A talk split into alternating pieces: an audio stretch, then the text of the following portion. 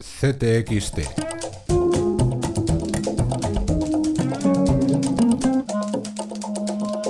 Podcast. Dos semanas para el veinte de.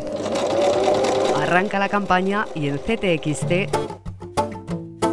seguimos con nuestros taxis al centro. En el cuarenta y uno, el análisis electoral de Soledad Gallego Díaz, con las encuestas en la mano, el papel de la corona tras el veinte de.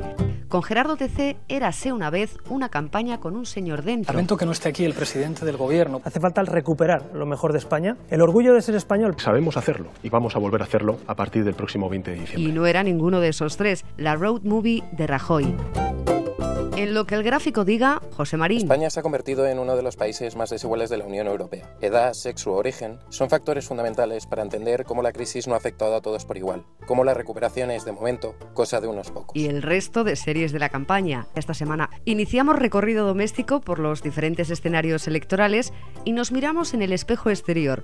En el cuarenta y uno, el reflejo es el sistema sanitario del Reino Unido.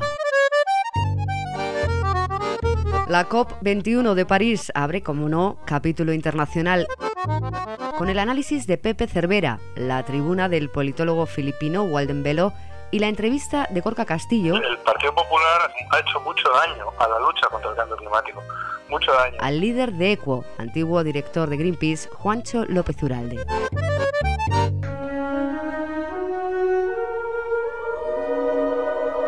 Este es un pueblo agradable, pequeño y tranquilo, y quiero que siga siendo agradable y tranquilo. Así suena Siberia T V, la nueva televisión satírica que amadrina C T X T y que este jueves, a partir de las diez de la noche, estrena su capítulo dos. En nuestras culturas no se pierdan la entrevista con un testigo privilegiado de la historia. Cuando murió Franco en el año mil novecientos setenta y cinco... se empezaron a abrir los archivos españoles. A mí me cabe el honor de haber sido el primer investigador español en haber entrado en los archivos del franquismo. Ángel Viñas, autor de La otra cara del caudillo.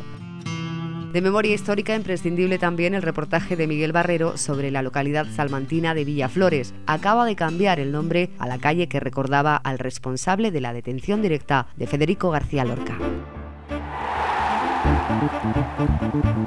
Esta semana en Contexto vamos a hablar un poquitín de la selección mítica de los, lo que llamaban los magiares mágicos. Vamos a hablar de aquella Hungría de mediados de los años cincuenta. Eh, es realmente simbólico para ellos. Aparecen en sus imágenes por cualquier calle de Budapest, un enorme mural en el, en el barrio judío. Eh, Puskás, el capitán, es prácticamente un santo laico hoy en día entre los húngaros, y yo creo que esta mezcla entre deporte, sociedad e historia tenía suficiente entidad como para contar una historia sobre las ello. Leyendas de Marcos Pereda, la colchonería trae las rúbricas de Emilio Muñoz y el hacha, Rubén Uría.